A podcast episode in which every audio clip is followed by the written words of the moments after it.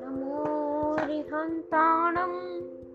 नमो सिद्धाणं नमो वायर्याणं नमोबज्जायाणं नमो लूय स्वसाहूणम् इसु पञ्चनमोकारो सव સવ્વ च મંગલાણમ ચ हवै मङ्गलम्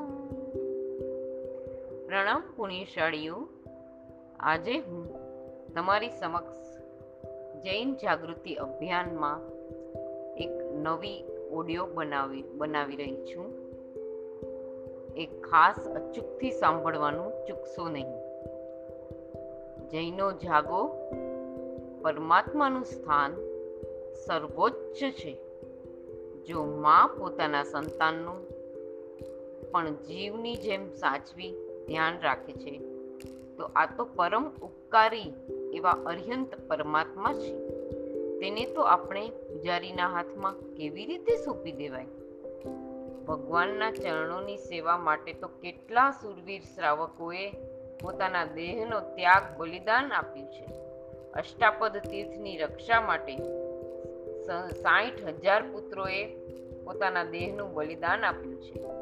તો આપણે તો ફક્ત ભગવાનની સેવા જ કરવાની છે. એમાં કેમ પૂજારીના હાથમાં સોંપી દેવાય શ્રાવક શ્રાવિકાએ ભગવાનની પૂજા સેવા કરવાની છે. તો પૂજારીને ન સોંપતા શ્રાવકો શ્રાવિકાઓએ તે કરવું જરૂરી છે.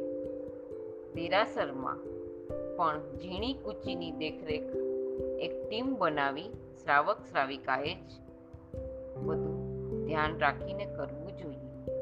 જેમ અત્યારે કોરોનાને લીધે ભક્તો બધું જ કરવા લાગ્યા છે, તે જ રીતે રોજ માટે પણ શ્રાવક શ્રાવિકાઓએ ટીમ વર્ક કરી દેરાસરમાં બધું જ ભગવાનનું પૂજા સેવા કામ ભક્તોએ કરવું પહેલા ભક્તો પૂજા કરી નીકળી જતા હતા, પરંતુ આ કોરોનાને લીધે પૂજારીને, પૂજારી નથી આવી શકતા, તો ભક્તોએ દેરાસરમાં બધું જ કામ કરવાનું ચાલુ કરી દીધું છે અને સારી રીતે કાર્ય સંભાળી લીધું છે. આજના યુગમાં દેરાસરને આપણે લોકોએ પૂજારીના હાથમાં સોંપી દઈને આપણા જૈન ધર્મના પતનને આમંત્રણ આપ્યું છે. મહેરબાની કરી જૈનો જાગો. દેરાસર શુદ્ધ ન હોય તો જૈન જૈન ન કહેવાય. પૂજારી રાખો, પરંતુ મેઇન કામ ભગવાનનું આપણે જ કરવું જોઈએ. જે પૂજારી કરે છે, તે ધર્મ જાણતા નથી. તેને પૈસા ખાતર કામ કરવાનું છે, તેને કોઈ ભાવ નથી રહેતા. આજે ઘણા જ દેરાસરોમાં નવણજણ પણ ગટરમાં જાય છે. આ કઠોર પરિસ્થિતિ આપણા જૈન સમાજની આવી પડી છે. આ બધી વસ્તુઓ માટે આપણે જૈન સમાજે જાગૃતતા લાવવી જ પડશે. પૂજારી રાખો, પરંતુ તેની પાસે કઈ રીતે કામ લેવું તે જાણવું જરૂરી છે. દેરાસરમાં કયા ભગવાનના ચક્ષુ છે, કયા ભગવાનના ચક્ષુ નથી, કયા ટીકા છે ભગવાનના, કયા નથી, આ બધું ધ્યાન આપણે શ્રાવકોએ બારીકાઈથી રાખવાની જરૂર છે. આપણે આપણા ભગવાનને પૂજારીને સોંપી દીધા છે. આ કેમ ચાલશે? બારીકાઈથી આપણે જ બધું કાર્ય કરવું જરૂરી છે. આ રીતે કેટલી બધી આશાતના આપણા દ્વારા દેરાસરોમાં થાય છે. અને તીર્થની આશાતના કરનારની શું પરિસ્થિતિ થાય છે તે તમને સમજાવું છું. જે વ્યક્તિ તીર્થની આશાતના કરે છે તેને શાસ્ત્ર તે શાસ્ત્ર સાંભળી નથી શકતો. કુકર્મ ત્યજતો નથી. ધર્મને માને પણ પાડી નથી શકતા. દાન આપવાની ભાવના જ નથી થતી. તેના ઘરે મુનિ ગોચરી લેવા જતા જ નથી. ગરીબ તેનો મિત્ર બને. સવારે લોક નામ ન લે. મિત્ર અને સ્વજન તેનાથી દૂર રહે છે.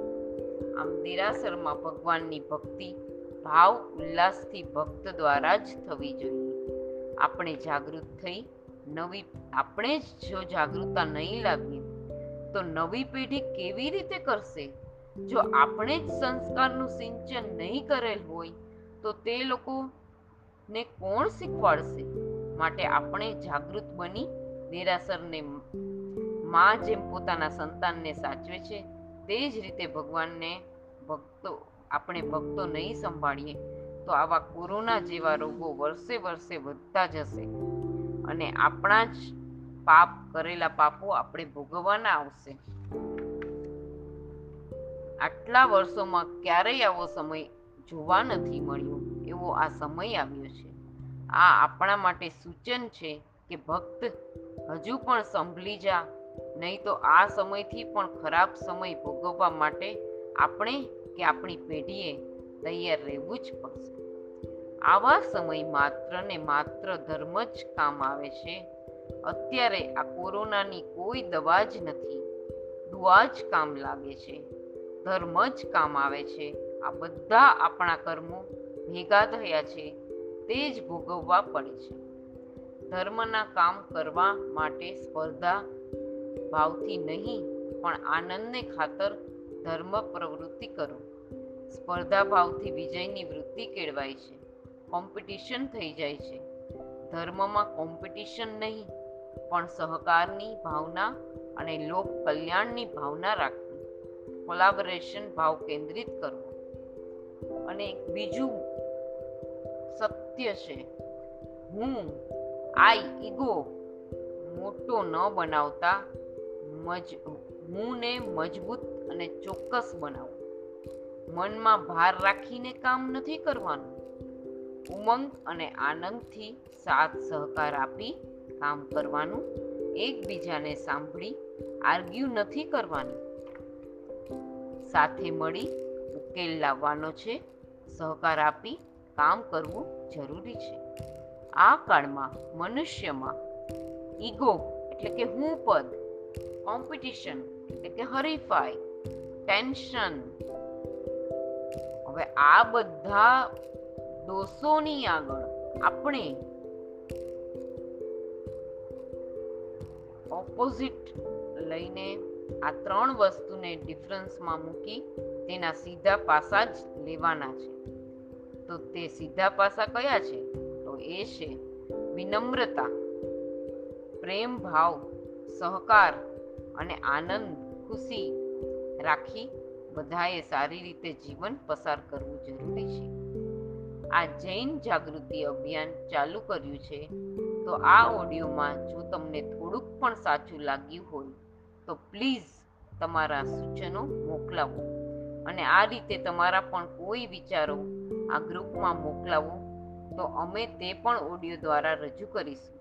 આ ગ્રુપનું ધ્યેય માત્ર ને માત્ર એ જ છે કે જૈન ધર્મનો પ્રચાર કરવો અને જૈન ધર્મને વધુ ને વધુ ફેલાવવું ફેલાવો કરી બધા સુધી પહોંચાડી નવી પેઢીને સમજણ મળશે તો તે પણ ધર્મ કરવા પ્રેરાશે અને ભાવથી ધર્મ કરશે. તમારા સૂચનો અમને જરૂરથી મોકલો કે જેથી અમે આગળ પણ મોકલીશું. આ ગ્રુપમાં કોઈએ સંકોચ રાખવાની જરૂર નથી. કાંઈ પણ ધર્મ વિશેની બાબતો જણાવવી અને તમે જાણો છો તો એ